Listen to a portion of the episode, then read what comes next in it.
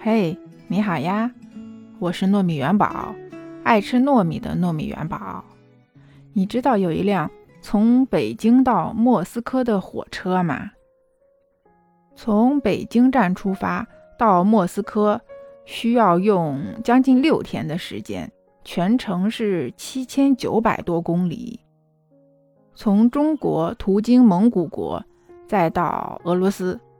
据说这一路的景色是非常的迷人呐，但是这个票吧也是非常难买的。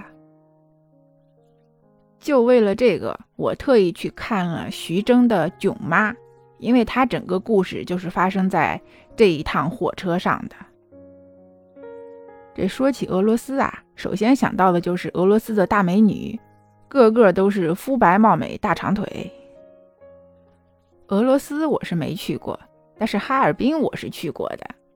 在哈尔滨呀，也有很多的这种俄罗斯大美女。那今天呀，我想跟你聊聊俄餐。你吃过俄餐吗？在哈尔滨呢，有很多的俄罗斯餐厅。我朋友带我去的是一家比较老的店，在中央大街上的一家华梅西餐厅。里边的装修啊、壁画呀、天花板呀什么的，这一看就是俄罗斯的那种感觉。他们家的焖罐牛肉几乎是每桌必点的，还有他的那个小面包特别好吃，很香，而且还有嚼劲。再配上那个酸黄瓜，很好吃。还有一个菜，像是白菜里边卷着一些。馅儿一样，上边淋了一种那个酱，也很好吃，但是忘记叫什么名字了。我最喜欢的是他们的红菜汤，酸酸的，有点像上海的罗宋汤。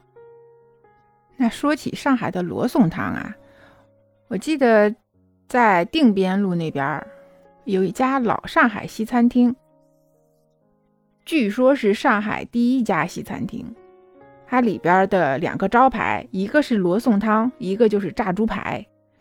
上海人特别喜欢吃炸猪排，在那些苍蝇馆里头，炸猪排一般都是配辣酱油。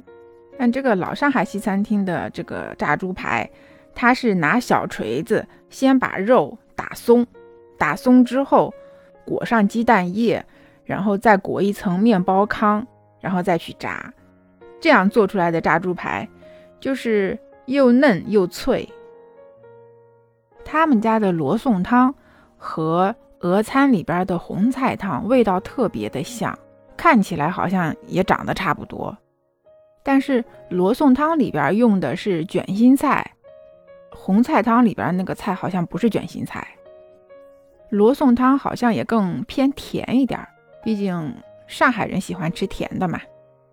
嗯，反正这两个我都挺喜欢吃的。吃俄餐啊，还有一个感触就是，怎么都是肉啊？除了沙拉，好像就没有别的素菜了。对于我这种不爱吃草的人，没有熟的素菜，那简直是种折磨呀。为啥跟你聊吃的呀？主要是在家里憋得太狠了，只能拿照片解解馋了。我都已经想好，等解封了去吃什么了。